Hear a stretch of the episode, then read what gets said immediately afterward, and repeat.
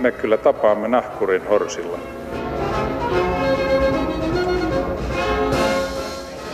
Mä sanoin, että minä juon nyt kahvia. Paavo mennä.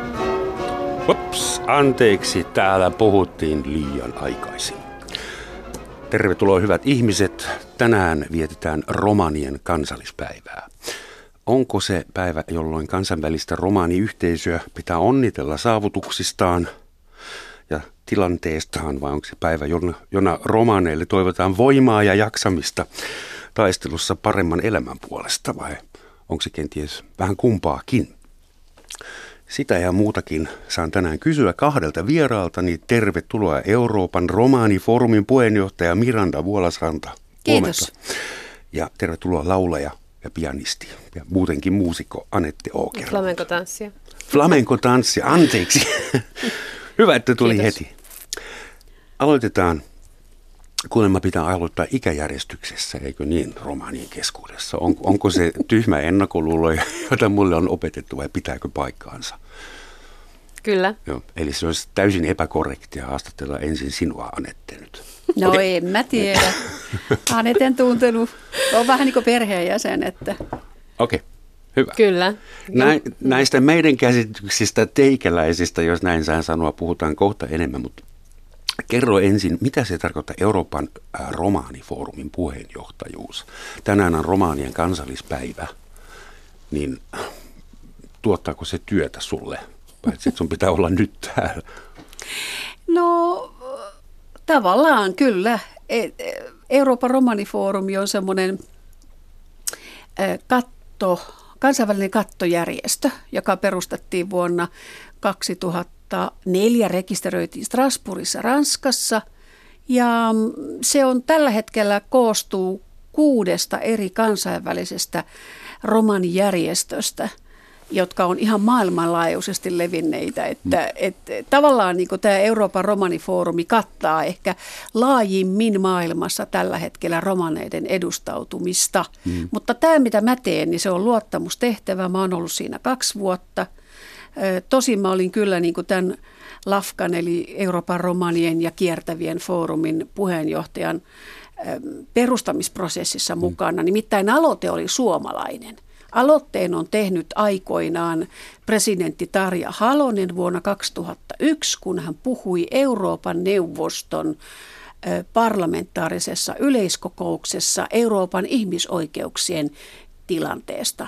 Siinä yhteydessä hän ehdotti PASelle eli Euroopan neuvoston yleiskokoukselle, voisitteko harkita että Eurooppaan perustettaisiin romaneille oma ääni, koska Euroopassa romanit ovat syrjäytyneet ja heitä syrjitään.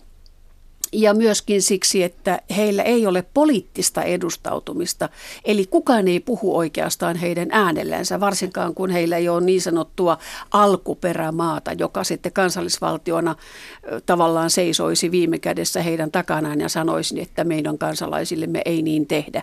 Toisaalta mm, Mä oon siitä ehkä pikkasen eri mieltä, mm. mutta siitä voidaan keskustella myöhemmin. Joka tapauksessa siis Tarja, presidentti, silloinen presidentti Tarja Halonen teki tämmöisen esityksen ja se lähti siitä liikkeelle ja sitä työstettiin kolme ja puoli vuotta ja vuonna 2005 sitten Euroopan neuvosto laati yleisso tämmöisen niin kuin juridisen sopimuksen, kumppanuussopimuksen Euroopan romanifoorumin kanssa. Eli meillä on nyt poliittinen ääni niin sanotusti ja tällä hetkellä mä istun sen puheenjohtajana. Yllättävän myöhään, 2004-2005, jotenkin olisi luullut, että viimeistään heti toisen maailmansodan jälkeen mm. olisi voinut tai pitänyt tai joku olisi perustanut semmoista. Anette, mä oletan, että sun tapa lähestyä omaa identiteettiä romaanina on enemmän mennyt kulttuurin kautta, musiikin kautta ja tanssin mm. kautta. Ja Ja koko ajan enemmän just noin. Niin, Et mun elämä on konkreettisesti, etenkin nyt kun mä valmistuin tuossa joitain kuukausia sitten musiikkimaisteriksi, niin tota, sitten melkein heti, ehkä kuukauden siitä myöhemmin, niin sain tiedon, että on apuraha. Ja nyt on sitten jatkoapurahakin. Ja se apuraha on äh, romanilaulujen tekemiseen. Ja se on sitten yksinäistä hommaa kotona Uusien tota- romanilaulujen tekemiseen, niin siis ei perinteisten niin kuin No uudestaan. perinteisiä silleen, että esimerkiksi viime viikolla olin Risto Blumsterin työpaikalla SKS arkistoon tutustumassa lisää, kun siellä on niin paljon sitä materiaalia, että se on, osa siitä on hirveän tuttuu mulle, mutta sitten siellä löytyy semmoisia hienoja lauluja, mistä tulee ideoita ja niitä ei varmaan oikein tunneta, että ne on 70-luvulla siellä niin kuin äänitetty, mutta ei ne mitään hittejä monetkaan ole. tällä. Mutta sä kävit Espanjassa tai tarkemmin sanottuna Kataloniassa.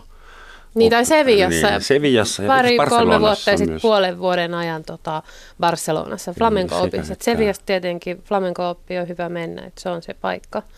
Etenkin tanssin näkökulmasta. Sitten Barcelonassa on tosi paljon isommin sitä flamencoa. Isoissa teattereissa pääsee katsoa. Sevillassa ei ollenkaan melkein pääse isoihin paikkoihin sitä näkee. Että se on niin kuin klubeissa Saiko ja se mitään käsitystä tai kon- kontaktia sikäläisiin romaneihin ja sait sä jotain käsitystä siitä, että kuinka Espanjassa tai Katalon- Kataloniassa romanit voi?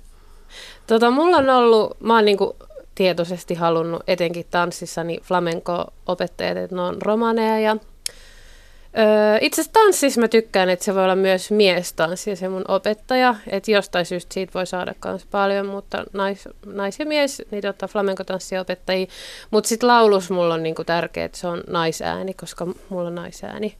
Sitten tota, uh, olen tutustunut ihan flamenkon kautta ja sitten täytyy sanoa, että Suomessa festivaaleille kauan sitten alkoi tutustua ja sitten varmaan sen takia halusi paremmin oppia puhua espanjaa näin.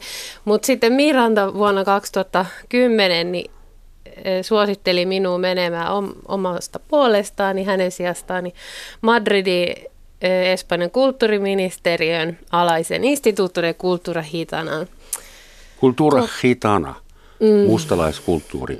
Tai, mm, kokoukseen ja siellä on sitten monen vuoden ajan, just etenkin silloin, jos mä oon asunut vaikka vuoden Seviassa, niin he ovat sitten kutsuneet minut Madridiin heidän tapahtumiin. Heillä on esimerkiksi 8.4. niin iso tota, premio siitä, että he palkitsee romaneita, yleensä Espanjan romaneita ihan eri aloilta, kulttuurista ja muista. Ja sitten yleensä on joitain niin muista maista. Ja 2017 huhtikuun 8. Miranda palkittiin ja siellä tota, minäkin pääsin olemaan paikalla, mutta ne on tosi isoja tapahtumia ja Madridissa. Ja, ja siis se on ollut mulle antoisaa, koska mä oon päässyt tutustumaan vaikka Alicanteen tai Albaceeten äh, singer-songwriter ro- romaneihin, jotka kaikki tulee siihen Madridiin sitten. Mm. Ja, Mutta siis ne, kun sä oot saanut liikkua sellaisten romanien piirissä, jotka saavat tehdä kulttuurityötä ja joille ilmeisesti myös maksetaan siitä, jotka pystyy elättämään itse. Mutta onko, onko Espanja esimerkiksi rom, äh, romanikerjäläisiä kadulla vai onko siellä itse asiassa romania jengiongelmatiikkaa tai millainen asema romaaniyhteisöllä Espanjassa on? Koska No no se kyllä on kulttuuri on aina yksi tie. Mm. Voihan sitä voittaa lotossakin, mutta jos ei voita, niin pitää tehdä jotain. No siellä on tosi paljon rasismia siis flamenco-maailmassa, että tota, siellä, miten kuuluisia ne on, miten tärkeitä ne on sille taiteelle, vaikka Mario Maija tanssia. Ää, Jos No anteeksi, on ehkä, ehkä sun pitää ensin selittää meille jotain. kitaristi. Liittyykö flamenkotanssi romaaneihin, mustalaisuuteen? Koska se on ollut, Jotenkin että- on ollut laulu pelkästään pitkään.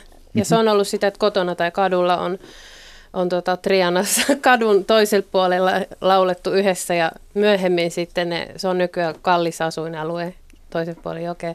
Ja ne romanit on laitettu sinne semmoiseen Mutta siis pahaan flamenco lähiöön. liittyy romaanikulttuuriin. Sitähän pidetään vain espanjalaisena yleisesti.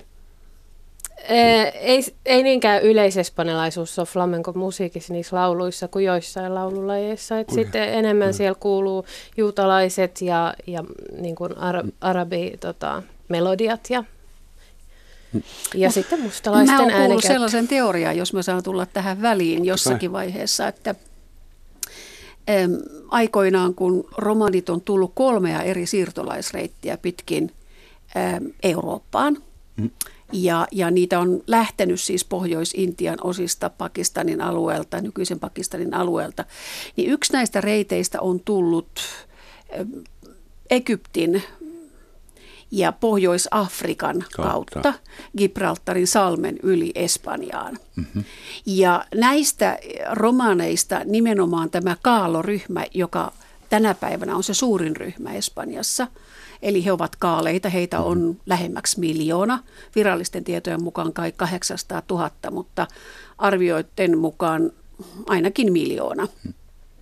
Niin tota, kun he tulivat sinne – niin se tapahtui tuossa 1300, 1200 jälkeen Kristuksen aikoihin, niin kun he tulivat sieltä nimenomaan Pohjois-Afrikan läpi, niin hehän toivat mukanansa tanssin ja laulun. He olivat sen alan ammattilaisia, he ansaitsivat sillä ja saivat vaikutteita ja olivat vaikutu, yhteisvaikutuksessa esimerkiksi Pohjois-Afrikassa niin, niin nimenomaan maurien eli arabimusiikin kanssa. Ja, ja mulle on, sikäli mikäli mä tiedän tai on lukenut siitä, niin, niin tämä nykyinen flamenco, miten se on kehittynyt, niin se on, siinä on niin pohja-ainekset tulee romaaneiden musiikista, mutta sitten siihen on hyvin vahvasti vaikuttanut myöskin maurien musiikki – ja juutalaisten musiikki.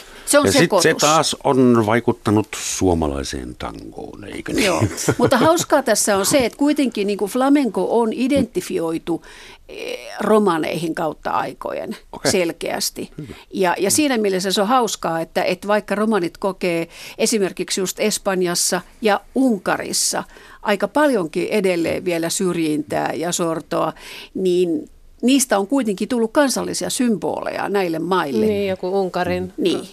Mm. romaniperinne musiikki. Symboleista puheen ollen, äh, kansainvälinen romaaniyhteisö sai vuonna 1933 oman lipun, joku silloin tilasi ja, ja loi lipun. Ja vuonna 1971 ensimmäisessä romaanikongressissa kansainvälisessä se hyväksyttiin kansainvälisten romaaniyhteisön yhteiseksi lipuksi. Ja tänä aamuna se nostettiin Suomessa ensimmäistä kertaa, nimittäin Seinäjoen kaupungin talon salkoon. Ja porukka siellä Seinäjoella istui, seisoi tänä aamulla ilmeisesti ihmettelemässä, että mikä tuo tuommoinen lippu on.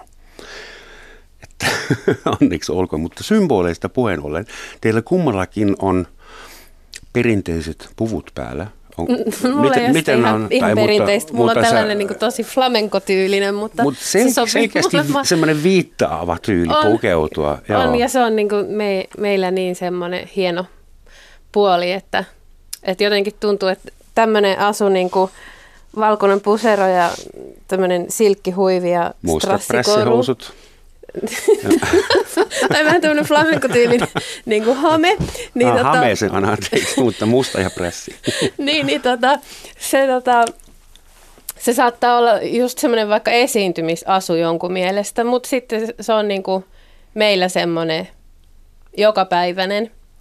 Ja se on ihan niin kuin mahdollista, että saa laittaa, niin se on, se on hienoa. Se on symboli ja se on hienoa, että Suomen romaanit käyttävät omia symboleitaan ja että te olette ylpeä siitä, mutta siis pitääkö kuunnella paljon tyhmiä juttuja, jos pukeutuu perinteisesti miehenä, siis miehenä tai naisena? Tuleeko vastaan paljon tyhmää läppää? Vai eikö... No siis vielä parikymmentä vuotta sitten, niin kyllä tuli aika paljon. Että, että silloin kun mä tulin tänne takaisin, mä opiskelin, tai siis mähän on täältä Suomesta syntyisin, mm. mutta Mä asuin yhdeksän vuotta Ruotsissa. Siinä aikana mä opiskelin siellä ja kävin töissä. Ja sitten kun mä tulin tänne ta- takaisin 80-luvun alkupuolella, niin mulle sanottiin, että et sä kyllä saat tota opettajan töitä täältä mistään, että ei sua oteta töihin kouluihin eikä mihinkään julkisiin paikkoihin, kun sä oot tolleen pukeutunut. Mm.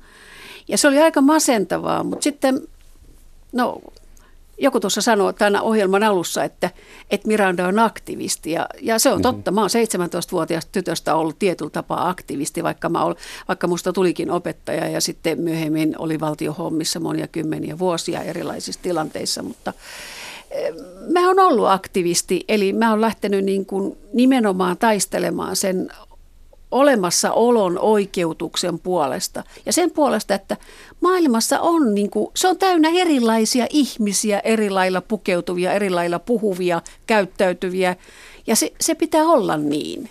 Että se semmoinen niin kuin, yhdenlainen maailma olisi tosi tylsä ensinnäkin. Joo, joo, olen täysin Ja, ja tota noin, niin Mut... kyllä mullekin kävi sit myöhemmin niin, että kun, kun alettiin taistelemaan ja puhumaan näistä asioista, niin, niin huomattiin, että onhan paljon semmoisia ammattialoja, joissa voi olla romanipukuun pukeutuneena – Esimerkiksi opettajan työ on semmoista ja monet monet muut mm. julkiset hommat. Kaupan kassallakin voi istua periaatteessa romanipuvussa. Mä tulin Mut eilen Berliinistä ja jos sinä tässä puvussa kulkisit Berliinissä, niin ei välttämättä porukka huomaisi, että se on romanipuku. Joo, siis niin. silloin kun mä oon asunut Euroopassa Suomessa eri, eri on, maissa ja, ja kävellyt kadulla, niin tota, siellä liikkuu niin paljon erilaisia ihmisiä eri lailla pukeutuneina tänä päivänä, että ei ne kiinnitä hirveästi huomiota. Eikä ne edes mm. osaa yhdistää mua tämän puvun kanssa, niin kuin, että mä olisin romaani jotenkin erityisesti. Sä opiskelit Ruotsissa ja sinä Anette, opiskelit Suomessa, mutta yksi lehtiartikkeli kertoo, että 2000-luvun alussa se oli vielä ihan harvinaisuus. Oliko se niin numero 15 suurin piirtein? Enemmän kuin kourallinen, mutta ei paljon niin. enemmän. Oli silloin no. romaaniopiskelu. Pitikö sun lähteä Ruotsiin? Olisit sä Miranda voinut Suomessa opiskella vai kuinka vaikea on päästä korkeakouluun romaaninaisena Suomessa? No siihen aikaan se oli aika harvinaista, että Mä luulisin näin, että jos mä nyt oikein muistan, siis ensimmäinen Suomen romaani, joka on ollut opettaja, niin on ollut kyllä jo vuosisadan 1900-luvun alussa. Hän oli Sofia Schwarz nimeltään ja hän oli Viipurin Lyseossa opettajana. Et, mutta tämä tyttö tai tämä nainen on ollut jollain tapaa poikkeus omana aikanansa. Mm. Ja sitten vielä silloin 70-luvulla, kun minä kävin koulua, niin mä muistanisin näin, että me kyettiin Anetten äidin Tuulan kanssa laskemaan sormilla, kahden käden sormilla, että kuinka monta romania on oppikoulussa siihen aikaan. Mm. Et tota, se oli aika harvinaista, että Suomessa oli ehkä siihen aikaan 70-luvulla noin kymmenen ihmistä, jotka oli oppikoulussa, maksimissaan, jos sitäkään. No tänä päivänä se on niin kuin Mä oon tosi iloinen siitä, että kun monet puhuu tänä päivänä, että, tai sanookin, mä kuulen monta kertaa, kun sanotaan näin, että, että kun romanit puhuu aina siitä syrjinnästä ja ne on aina niin kuin rasismia, rasismia, heitä kohdellaan huonosti ja miksei ne käyttäydy paremmin ja noin poispäin. Mutta totuus on se, että meillä on aika pitkä julma historia, jossa meitä on kohdeltu kaltoin, mutta toisaalta tänä päivänä, kun ihmiset alkaa kouluttautua, yhteiskunta varsinkin Pohjoismaissa ja, ja Länsi-Euroopassa on hyvin muutoshakuinen, niin, niin mä oon kyllä sitä mieltä, että ei kannata niin kuin jäähä siihen, että semmoiseen uhrin asemaan, että, että nyt mua nyt mm-hmm. koko aika sorretaan, vaan niin kuin lähtee siitä, että mä oon mikä oon, mulla on oikeus tähän identiteettiin ja, ja mä puhun mun omaa kieltä ja mulla on sekin oikeus, että mä voin säilyttää mun äidinkieleni. Jos ympärillä oleva yhteiskunta ei hyväksy sitä tai sortaa mua, niin mä voin sanoa, että hei, toi mm. ei ole hyväksyttyä. Mutta sitten mun ei tarvi jäädä siihen niin kuin tavallaan rypemään. Hmm. Et mun mielestä se on niin kuin tärkeää huomata tässä, kun me keskustellaan, että onko romaanit sitä tai onko romaanit tätä. Romaanit on ensinnäkin hyvin suuri kansa. Meitä on Wikipedia yli... sanoo kahdesta kahteen kymmeneen miljoonaa, niin eh, onko toinen kansa, joita on laskettu niin epätarkasti? No niin. joo, siis on niitä se jonkun verran paremminkin arvioitu, että Euroopan neuvosto, jossa mä olin aikoinaan töissä, niin on, on kyken, kyennyt tekemään semmoisen hmm. aika tarkankin arvion, mutta mm, totuus on se, että monissa maissa romanit ei halua identifioitua identifioitua romaniksi. romaniksi. Juuri Joo. sen tähden etniseltä taustaltaan, että he ovat kokeneet niin paljon syrjintää. He haluaa piilottaa sen taustansa. Ja se tekee vaikeaksi tämän laskemisen siitä, että kun ei ihmiset uskalla sanoa, että ketä he oikeasti etnisesti ovat tai mihin kansanryhmään kuuluvat. Nyt mä itse koen niin kuin näin, että siis Euroopassahan on EUn alueella on arvioitu elävän 7,5 miljoonaa romania. Maailmanlaajuisesti 20 miljoonaa eri mantereilla. Ja jos me lasketaan Pohjois-Intia mukaan, niin se menee yli 20 miljoonan se luku. Mutta Miranda, Ja mut- jos me voitaisiin käydä läpi näitä ryhmityksiä, koska se on niin vaikea, että, että on olemassa Sinti ja Roma ja Kaale. Ja sitten mustalainen, Kaldaras. eh, sitä sanaa ei saa käyttää, paitsi ehkä kulttuurin ja musiikin yhteydessä. Niin, kaltaras, mikä se on? Venäjän Venäjän. tai itäisen Joo. Euroopan Eli siis mitkä ovat nämä pääryhmät? Mitä, ja Ruotsin Roma. No romanit, ensinnäkin on ehkä hyvä muistaa se, että tämä sana romani, se tulee sanasta ihminen, joka alun pitäen oli dom. Se on hyvin tyypillinen tapa ilmasta ihmisyyttä kaikille alkuperäiskansoille, eli vanhoille kansoille, vanhoille sivilisaatioille. Niin he nimittävät itseään ihmisiksi, myös Amerikan intiaanit esimerkiksi, niin heidän alkuperäisnimityksensä itsestänsä on mies tai ihminen. Ja sama romaneilla, eli se lähtee sanasta dom, joka Eurooppaan tulon jälkeen muuttui sanaksi rom, eli romani tai mies, ihminen. Ja tämä on yleisnimitys. Se pitää sisällään erilaisia heimoja, erilaisia kansaryhmiä, eri ammattikuntia, joita Euroopassakin lasketaan olevan yli 40 pää, pääryhmää, pääheimoa ja Okei. vielä 80 anna meille alaheimoa. neljä tai viisi. Tosi No. Länsi-Euroopan puolella on vain neljä, viisi pääryhmää ja Itä-Euroopan puolella on sitten loput, eli siellä on hirveä määrä erilaisia heimoja. Länsi-Euroopassa kaaleet, joita on Suomessa, ja Espanjassa on kaaleet, Italiassakin jonkin verran kaaleita. Kulma Portugalissa. Portugalissa Ja on kaaleita. Eli nämä Länsi-Euroopan ehkä suurin romaniryhmä on nimenomaan kaaleet. Sitten sen lisäksi Saksassa on, joo, Saksassa on sitten sintit. Ja, ja tota, Mutta sitten on Itä-Euroopan puolella semmoisia suuria ryhmiä ovat kaldarashit, jotka ovat seppiä ammatiltaan. Ja, ja sitten on, on lovarit, jotka ovat pääasiallisesti muusikoita ja, ja tota, kauppiaita, hevoskauppiaita. Siis hetkinen, onko äh, suurin osa noiden ryhmien äh, välissä kun ammatti, onko se ammattirajoja? Siis, joo, nimenomaan. Ne, siis, siis ei ole etnisyyksiä tai se ei ruokaa ole tai uskontoa, Ei ole, ei ole. Sä oot siinä just oikeassa. Eli että oh. romaneiden jakautuminen eri heimoihin on nimenomaan ammattiryhmien mukainen jakautuminen. Okei, ja siihen ei ole ikinä kuullutkaan mitään uskontoa, että paikallinen uskonto Ei. on, on hyväksytty Ei. missä milloinkin. Joo. Anette, ihan tyhmä spontaani kysymys. Ootko sä romaani vai suomalainen? Mustalainen. ja Niin. ja tota, suomalainen. Niin, eli siis kysymys on just niin tyhmä, kun sä et kysy tuommoista itseltäsi. Musta on hienoa olla myös suomalainen. Herät sä aamulla ja mietitkö, että mä oon Suomen romaani vai mä oon romaani ja suomalainen vai? romanikulttuuri, mustalaisuus, siihen liittyy sitten niitä kaikkea tota, tosi kauniita ajatuksia ja niin kuin ihania. Ja sitten tota, kuitenkin elämä on täällä Suomessa tosi paljon, että se on niin kuin iloinen asia. Mutta jos miettii, että romaaneja on lähes joka maassa Euroopassa, tai varmasti joka maassa Euroopassa, niin onko, onko olemassa semmoinen maa Euroopassa nyt, jossa NS-valtaväestö ja romaaniyhteisö olisi täysin sulassa sovussa, jossa, jossa ei olisi ongelmia? Koska mä mietin, että varsinkin Itä-Euroopassa – ja meille Suomessakin, kun on romanialaiskerjäläisiä tullut tänne, niin mustalaisilla on se perinteinen ongelma, että aina valtaväestö inha, inhoaa romaaneja. Anteeksi, mulla menee terminologia sekaisin romaanina.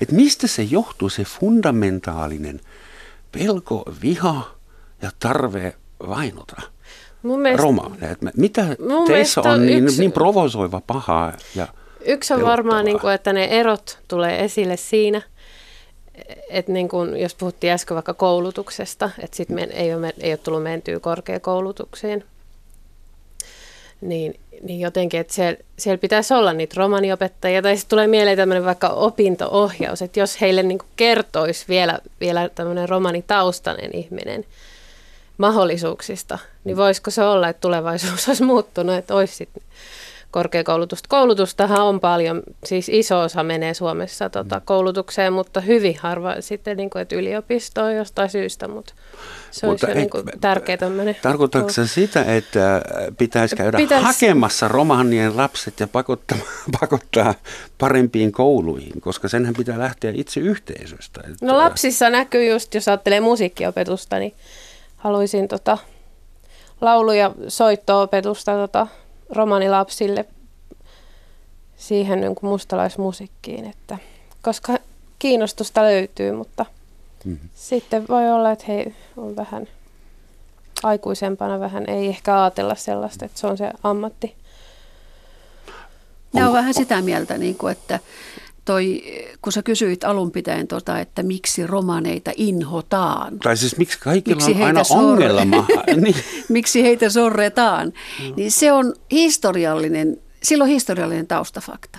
Miksi? Eli siksi, että kun romanit tulivat Eurooppaan noin tuhat vuotta sitten, he olivat erilaisia. Ja siihen aikaan... Ovat ele- vieläkin, voin Kyllä. omin silmin todistaa. Kyllä, mutta he, ovat, he olivat tuolloin niin kuin, jolloin maailma oli paljon niin kuin tiedollisesti rajoittuneempaa. Eli maailmaa siihen aikaan johti aateliset. Feodaaliyhteiskunta oli hyvin jakautunut luokkiin, ö, rikkaisiin, aatelisiin, siniverisiin ja papistoon ja kuninkaallisiin. Ja ne oli ne, jotka hallitsi Eurooppaa ja kaikki muut oli sitten oppimattomia talonpoikia, jotka ei välttämättä edes osanneet lukea eikä kirjoittaa. Eli heitä johdettiin hyvin autoritäärisesti. Ja sitten kun sinne tuli tänne Eurooppaan romaneita, jotka olivat liikkuvaa nomadiväestöä, he olivat taiteilijoita, he olivat, eh, edustivat teatteriseurueita, he ansaitsivat leipänsä tanssimalla, laulamalla, teatteri, eh, sirkustaiteilijoina ynnä muuta tämmöistä. Heitä oli vaikea hallita. Ja kun eurooppalainen papisto ei kyennyt hallitsemaan heitä, niin se alkoi vihata heitä. Ja se johti siihen, että papisto esitti kuninkaallisille, eli valtaa pitäville, että romaneita kohtaan tehdään lainsäädäntöä, kuninkaallisia karkotuskirjeitä, äm, mestaus ö, ynnä muita tämmöisiä mm, ohjeistuksia.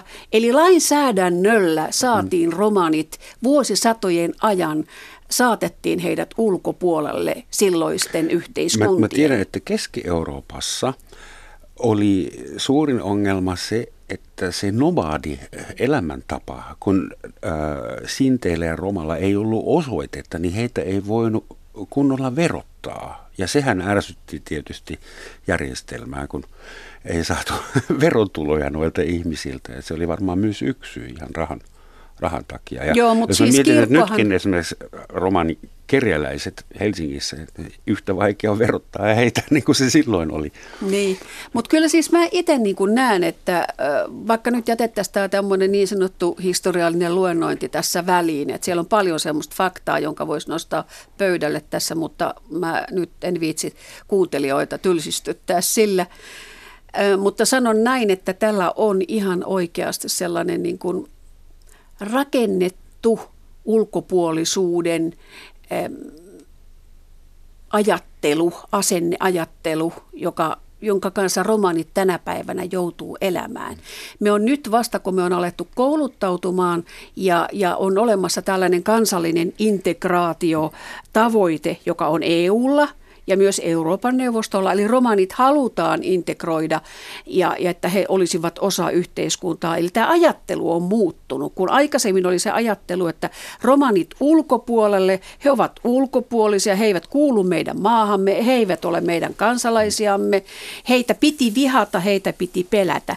Ihmiset vuosisatojen saatossa opetettiin tähän ajatteluun. Ja nyt me ollaan tämän päivän sukupolvi vuonna 2021 vuosituhannella sen tosiasian edessä, että meidän tarvitsisi aloittaa perusteellinen koko yhteiskuntajärjestelmän läpimenevä eh, tiedottaminen, että romanit ei ole vaarallisia, romanit on tavallisia ihmisiä ja kun he voivat kouluttautua, niin heistä tulee tämän yhteiskunnan niin kuin heidät nähdään paljon erilaisessa myönteisemmässä valossa, uudessa valossa.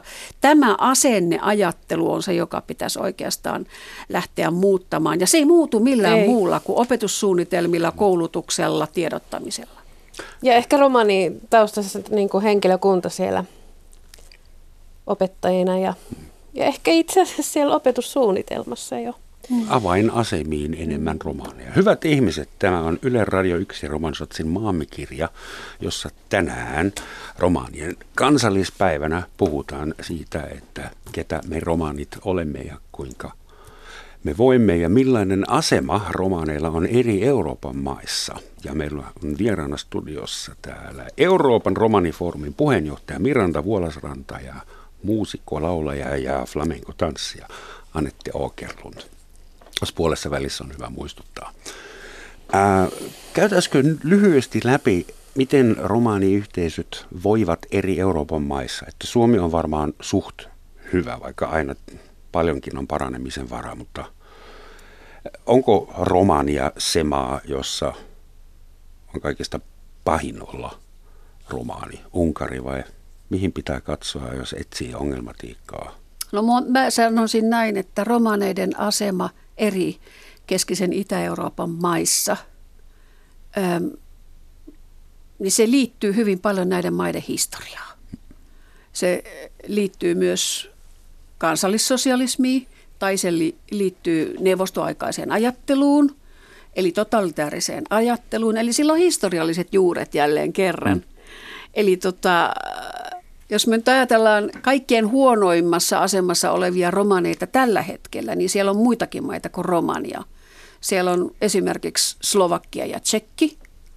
Siellä on Unkari. Unkari. Mm. Siellä on Albania. Ja, ja tota, Romania on yksi niistä maista, Bulgaria on yksi niistä maista. Eli nämä keskisen Itä-Euroopan maat, jotka on tuossa 90-luvun taitteessa alkaneet itsenäistyä ja, ja tota, demokratisoitua niin, ja ovat edelleenkin siinä rakenteellisesti siinä prosessissa. Eli, eli se yhteiskunta on. Hmm. Oliko sitten sosialismin aikana turvallisempaa, parempaa? Oliko ihmiset samanarvoisempia kommunismin aikana ja se 90-luvun suuri vapautuminen, aiheuttiko se sitten kettoutumista – näissä Itä-Euroopan maissa vai? No en mä tiedä, sosialismihan hillit, ah, niin kuin hiljensi ihmiset. Kansakunnan piti olla hiljaa ja päättäjät hmm. sano, miten ollaan ja mitä saa sanoa ääneen. Ainoa ero oli se, että, että romanit oli lähtökohtaisesti koulutuksessaan heikommassa asemassa. Ja sitten kun nämä maat itsenäistyivät ja demok- alkoi demokratisoitumaan, niin niin siellä pääväestön puolella oli niin kuin selkeästi vahvempi koulutustausta. Heidän oli helpompi nousta mukaan siihen virtaan, siihen kehittymiseen, kun taas romanit esimerkiksi Otetaan nyt Romania, josta meillä näkyy hirveän paljon näitä kerjäläisromaneita tänä mm. päivänä eri, eri Euroopan maiden kaduilla ja pääkaupungeissa kerjäämässä. Niin heidän taustansa on se, että he oli yli 400 vuotta orjia – he oli ostettua omaisuutta, heitä ei kohdeltu ihmisinä. Ja sitten kun Romania, kun tämä orja, orjuuslaki päättyi, se päättyi tuossa 1800-luvun puolenvälin tienoilla suurin piirtein, niin tota, senkin jälkeen romania, romania romaneita, niin hehän kärsivät holokaustin – ja, ja sitten kun tuli maareformi ja Romania alkoi itsenäistymään, niin nämä ihmiset, jotka, joita oli käytetty maaorjina ja jotka olivat viljelleet sitä maata vuosisatojen ajan. He jäivät olivat, ilman He jäivät maata. ilman sitä maata, he jäivät ilman yhtään mitään. He jäivät kaikkein köyhimpään asemaan. He eivät olleet koulutettuja, he olivat maaorjien jälkeläisiä ja heitä ei edes haluttu että maan jaossa, uudelleen jaossa, kun reformoitiin maata Romaniassa, heille ei annettu mitään. He eivät saaneet mitään siitä, että he olivat satoja vuosia olleet orina ja viljelleet Romaniaa. Onko olemassa semmoinen mallimaa taas, jossa romaaniyhteisö on hyvin tai jopa yliintegroitunut tai semmoista? Onko, onko teillä semmoinen, semmoinen paikka, jota te aina käytätte hyvänä esimerkkinä niin onnistumisen? No mä osaa sanoa sitä sillain, koska mun mielestä täytyy muistaa kaiken tämän keskustelun keskellä, että, että romaanit on hyvin heterogeeninen porukka. Että ei voida lähteä siitä ajattelusta, että, että jos me sanotaan, että, että okei, että Suomen romaneilla tai Ruotsin romaneilla tai Ranskan romaneilla on jotenkin parempaa, että se, ei kukaan suomalainen voi sanoa esimerkiksi, että kaikki suomalaiset voi hyvin – ei todellakaan, joo, mutta siis kansalaisuus Tai että kaikki, saksa, kaikki saksalaiset on hyvinvoinnin piirissä, koska me tiedetään tänä päivänä, että EUn statistiikka sanoo, että esimerkiksi Suomessa on noin 120 000 köyhyysrajan alapuolella elävää ihmistä. Hmm. Siitä huolimatta, että me ollaan hyvinvointiyhteiskunta. Totta kai se on aina Ja sama on romaneiden kohdalla, että romaneissa on sekä hyvinvoipia, siellä on kouluttautuneita – siellä on keskiluokkaa, sitten siellä on kouluttamattomia ja siellä on semmoisia, jotka voi todella huonosti, jotka elää ihan kadulla tai ovat ihan syrjäytyneitä. Eli kaikkia löytyy myös romaneiden parista tänä päivänä. Mä kysyn tätä taiteilijalta, jos sopii. Millainen tunneside tämä mustalaisuus on? Kuinka paljon eri äh, maailmankolkien romaanit, kun kohtaavat, hmm. kuinka paljon äh, te tunnette lähtökohtaista solidaarisuutta, ymmärrystä, yhteenkuuluvuutta vai? No mä oon tehnyt yhteistyötäkin esimerkiksi Espanjan mustalaisten kanssa, flamenco-pianisti Pablo Suoresin kanssa vuosia. Ja tota, löytyy kyllä semmoinen niin vahva tunne sieltä musiikin se, kautta. Se puhutaankin Joo. usein, niin kuin, että serkku, primo ja prima. Ah. Ja sitten tota, sit taas se... Siis se hetken, anteeksi, te kutsutte toisenne serkuiksi. No se Hyvä. on vähän niin kuin vitsi, mutta tota, kuitenkin löytyy. Ja sitten tota, just sieltä Instituto de Cultura Hitanan kautta, niin on tutustunut esimerkiksi flamenco-pianisti tota, naiseen, Miriam, niin tota, oli tosi kiva nähdä nyt marraskuussa Sevillassa ja oli niin kuin semmoinen yhteys. Kun sä kävelet pitkin Helsingin katuja ja siellä istuu Romaniasta, luultavasti Romaniasta tullut romanikerjäläinen, mm. niin äh, tunneeko minkä näköistä serkkuutta? Annat, niin, annat, se... Annatko lantin vai no, käveletkö siis ohi mä... vai, ja, vai edellyttää, kun hän näkee sut, suuttuuko hän sulle, jos et anna mitään, vai miten se toimii? Kyllä mä lähestyn heitä ja, ja menen halamaankin itse asiassa heitä. tota, tämä, miten, miten mulla on ollut mahdollisuus niin kuin, tutustua flamenkoa ja tutkia ja opiskella sitä ja olla Espanjassa ja nimenomaan Espanjan romaneiden johdolla ja, ja ystävystyä heidän kanssa, kommunikoida, olla yhteydessä, niin tavallaan mä oon niin kuin joutunut tiedostaa, mitä, mitä helposti on, että ei tiedosta, niin, niin siellä on niin paljon tunnettuja romaninimiä, ne on tosi nimekkäitä flamenkomaailmassa sekä Espanjassa, ketkä seuraa flamenkoa, että tota, ulkomailla, niin siellä on paljon mustalaisia, mutta se on niin kuin vaan he nimekkäät päässyt sitten menestykseen, eli niitä ei edes näe, niitä Espanjan romaneita, jotka on vaikka Seviassa jossain tota, kaupungin ulkopuolella. Mä en edes tiedä heistä. Mä oon okay. saattanut kuulla, että, niin, että sä, mm. jos sä otat sen bussin sinne, niin siinä niin saattaa Missä olla hökkeleissä. Eli, no. Ja siis siellä on, siellä on rasismia siellä flamenco-maailmassa, että niin isot Kenties jopa vähän seksismiä on, vai mitä? Se, se, miten siellä on tota, fe, festivaalit paljon isompi, ei voi verrata Suomen flamenco-festivaaleihin, niin tota, se, Um, siellä on enimmäkseen sellaisia, että ei romanitaustaisia flamenco-nimiä. Mm. Ja, ja nehän on myös muualla kuin Espanjassa. Hollannissa pankit rahoittaa flamenco-festivaaleja. Ja, ei voi verratakaan mm. Suomen flamenco-festivaalin. Niin Mutta siis on myös mahdollista elää semmoisessa kulttuurisessa, taiteellisessa, mä sanon nyt, en tarkoita sitä ilkeästi, mutta kuplassa, niin olla itse romaani, tehdä romaaniasioita romaanien kanssa ja No Pitäisi kuitenkin ottaa bussi kaupungin ulkopuolelle nähdäkseen mm. ns. oikeita mustalaisia le- Joo, ja siis Espanjassa vaan pieni osa niin. mitään laulaa flamenkoa. Tai, mm. et niin paljon kuin siellä on sukuja, joissa koko perheenjäsenet ovat flamenkotanssijoita tai flamenco-laulajia, no yleensä nimenomaan näin, että jossain perheessä on vaan flamenco-tanssijat ja ne ei sitten laula, tai sitten vaan laulajia, niin, tota, mm. niin no vaan tietyt, että ei kaikki Espanjassa osaa tehdä sitä.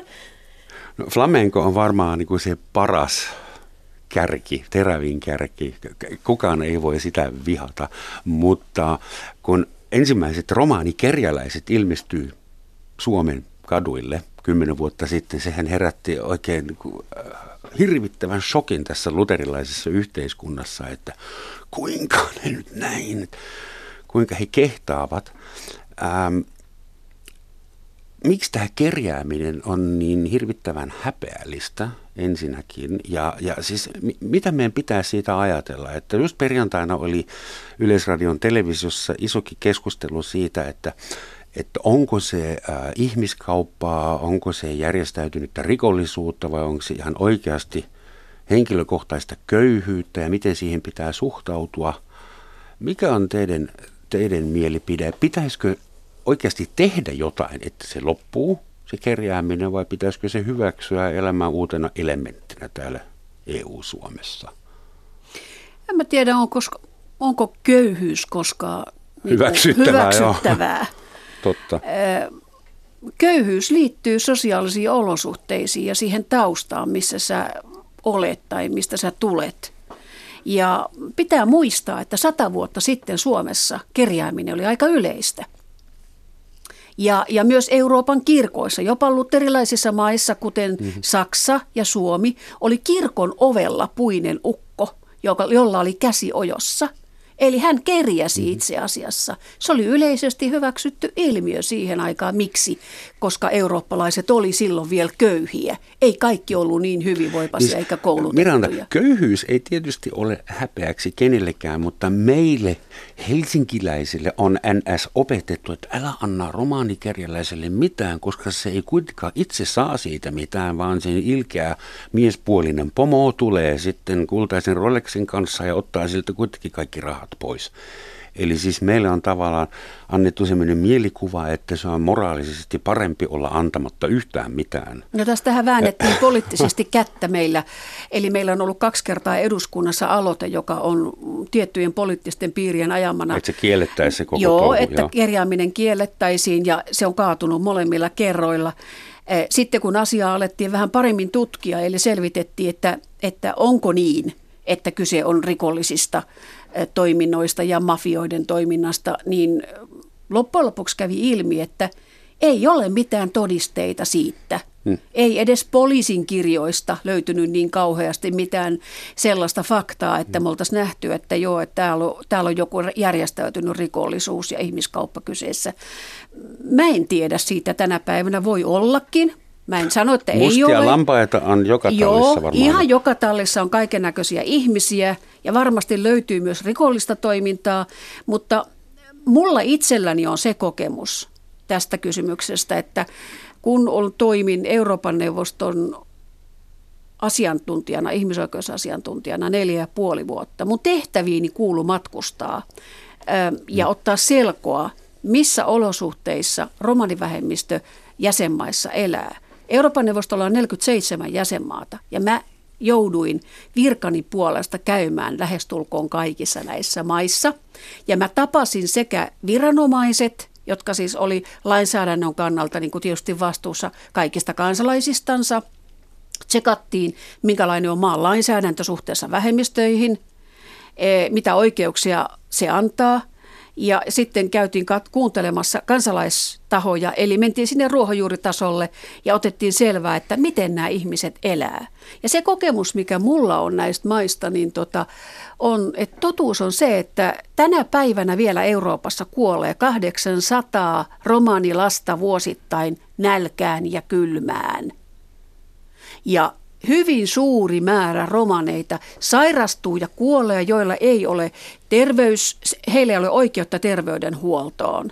Esimerkiksi Romania on yksi niistä maista, jossa suurimmalla osalla miljoonaisesta – neljä, oikeastaan 2,5 miljoonaisesta viiva 3,5 miljoonaisesta romaniväestöstä, niin heillä ei ole oikeutta terveydenhoitoa ollenkaan. He voi ihan vapaasti kuolla, heidän lapsensa saavat kuolla tulehdustauteihin tänä päivänä, koska heillä ei ole varaa ostaa antibioottia eikä saada lääkärihoitoa. Miten Eli se on se mahdollista, he, että siis EU-jäsenvaltiossa, kuinka se on laillisesti EU-jäsenvaltioissa lainsäädäntö ja terveydenhuoltojärjestelmät on erilaisia kaikissa maissa. Näissä kyseisissä jäsenmaissa on oikeus, heillä on itsehallinto-oikeus, eli he saavat itse päättää, minkälaista terveydenhuoltopalvelua heillä tarjotaan. Ja esimerkiksi Romaniassa on niin sanottu amerikkalainen terveydenhoitopalvelun malli, joka tarkoittaa sitä, että työnantaja suorittaa sinusta tietyt sosiaaliset maksut, joka takaa sulle niin sanotun sairasvakuutuskortin, eli sulla on oikeus saada perusterveydenhuoltopalveluja.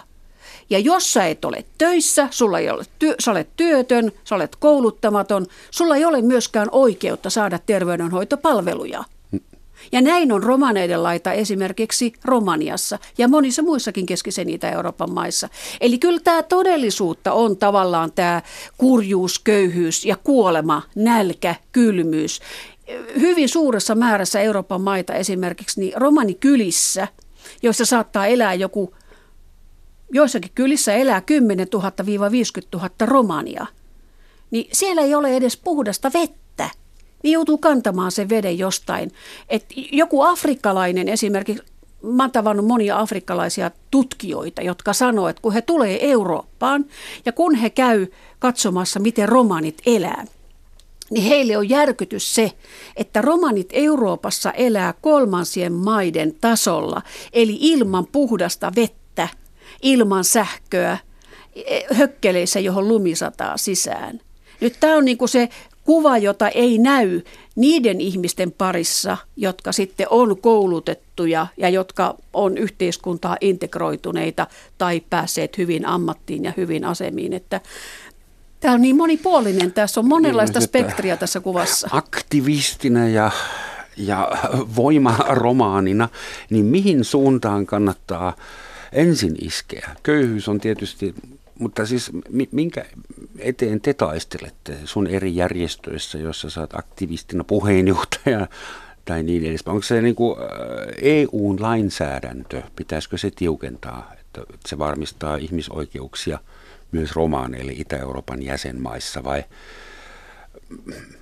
no sekä onko se, koulu, se koulutus täällä Suomessa? No se vai on, onko se, se on sitä, että saadaan enemmän romaaneja avainpaikkoihin, jossa he voivat to- toimia niin sanottuna multiplikaattoreina? No sosiaalisesti tietysti pitkällä tähtäimellä koulutus on yksi avainkysymyksistä.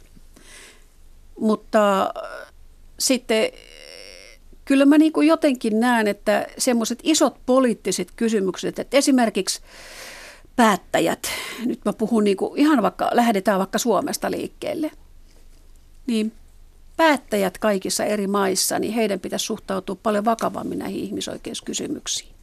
Meillä on tänä päivänä Euroopassa se tilanne, kun on, tulee EU-vaalit. Mennään tämän päivän kysymyksiin. Mm.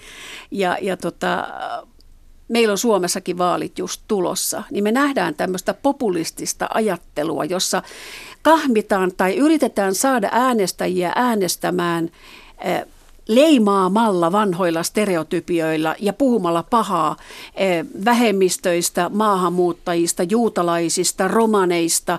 Ja mun mielestä se on halpahintaista, se on moraalisesti tosi halpahintaista, että lyödään sellaisia, jotka on heikommassa asemassa, jotta joku äänestäisi minua ja minä saisin itselleni hyvän aseman, saisin valtaa, saisin kansanedustajan paikan mm. tai EU-mepin paikan jossain. Ja mun mielestä tämä on niinku semmoinen, yksi semmoinen kysymys, jos kannattaisi katsoa niinku niin pääväestön näkökannalta myöskin peiliin. Siinä kuulitte. Kaikenlainen tällainen on last century, viime vuosisadan kamaa. Tehdään nyt jotain uutta. Vielä kerran kulttuuria. Mustalaiskulttuuri, kun kulttuurisanan yhteydessä tunnen oikeuden käyttää tätä M-alkoista sanaa. Voisin kuvitella, kun äh, saksalaisena maahanmuuttajana muuhun on joskus liitetty nahkahousuja, jodlausta, oluen juonti, oktoberfestia ja mä inhon kaikkea edellä mainittua ja se nyt ei edusta minua, vaikka onkin saksalainen ja vieläpä etelästä, niin eh, kuin, millainen nuora se on, jolla romaanin pitää kävellä, sanotaanko kliseen ja aidon perinteen ja kaupallisen folkloristiikan ja Ymmärrän, varsinkin mm. sinä Anette taiteilijana, koska aika ihanaa tämä mustalaiskulttuuri, mutta sitten hyvinä mustalaiset. No itse sitä voi niinku omassa piirissä vaikka serkkujen kanssa niin hyvinkin sellaisia käyttää, mutta se on niin eri asia, kun sitten te avaat TVn ja siellä on tota, sketsiohjelma tällaisesta, niin se ei tunnu hyvältä. Mm. Ja tota, sitähän vaan on niin kuin mediassa. Millä tavalla sä varmistat äh, oman aitoutesi esiintymällä tai esimerkiksi kun sä valitset repertuaarin, niin onko biisejä, josta sä tätä en voi laulaa mustalaisena? En, mulla on ollut tosi paljon tota, ja koko ajan enemmän niin siihen niin kuin mustalaislauluperinteeseen liittynyt se ohjelmisto. Ja tota, suomalaisiin mustalaislauluja. Se on niin kuin sit ollut mukana siinä mun esityksessä, se mustalaisuus. Mm. Että ei ole ollut mitään niin kuin vaikka, mikä olisi, ei niinkään jossain, että olisi vaikka mm. eurooppalaista ohjelmista. Millainen standing-asema Suomen romaaneilla on koko romaani uskomattoman vyhdin keskellä, kun suomalainen sattuu vissiin olemaan Euroopan romanifoorumin puheenjohtaja, niin onko se Kertooko se jotain Suomen romaanien asemasta Euroopassa? No joo, kyllä se kertoo aika paljon positiivisia asioita. Että, että Suomi ja suomalaisten romaaneiden aktiivisuus, meidän asema tässä yhteiskunnassa. Me ollaan tehty pitkän aikaa jo yhteistyötä suomalaisen pääväestön ja yhteiskunnan rakenteiden kanssa. Eli meillä on ehkä pisin eurooppalainen yhteistyömalli me ollaan jo sata vuotta tehty Romana Missio järjestö, missä mun äiti on niin. toiminnanjohtaja, on 1906 perustettu. Ja sitä sitten eri maiden romaanit pitää niin kuin hienona saavutuksena. Joo, siis kyllä me ollaan malleja voitu viedä Eurooppaan moniin maihin, että vuosikymmenten saatossa just tämä yhteistyömalli, tiedottamisen malli ja se, että romanit pääsee itse yhteiskunnan eri rakenteisiin mukaan vaikuttamaan asiantuntijoina, konsultteina. että meillä on niinku semmoinen paikka, missä me saadaan sanoa, että ottaa osaa tämän yhteiskunnan kehittämiseen. Se on ehkä se yksi niistä isoista avaimista ja ratkaisuista. Tämän enempää ei ehditä. Kiitoksia Anetti, kiitos Miranna. Kiitos. Tunnetteko te jonkun hyvän mustalaisvitsin? kyllä niitä moniakin on varmaan, mutta mä en kyllä ole mikään vitsiniekka. Mulla Hyvää on kansallispäivää joka tapauksessa ja ei, ei vitsinä. Te aven bahta leta saste sarominge. Toivottavasti kukaan ei saa nyt potkuja tämän lauseen takia. Ei, mä toivotin myös hyvää kansainvälistä romanipäivää, terveyttä ja onnea. Kiitoksia teille kaikille. Kiitos. Hei.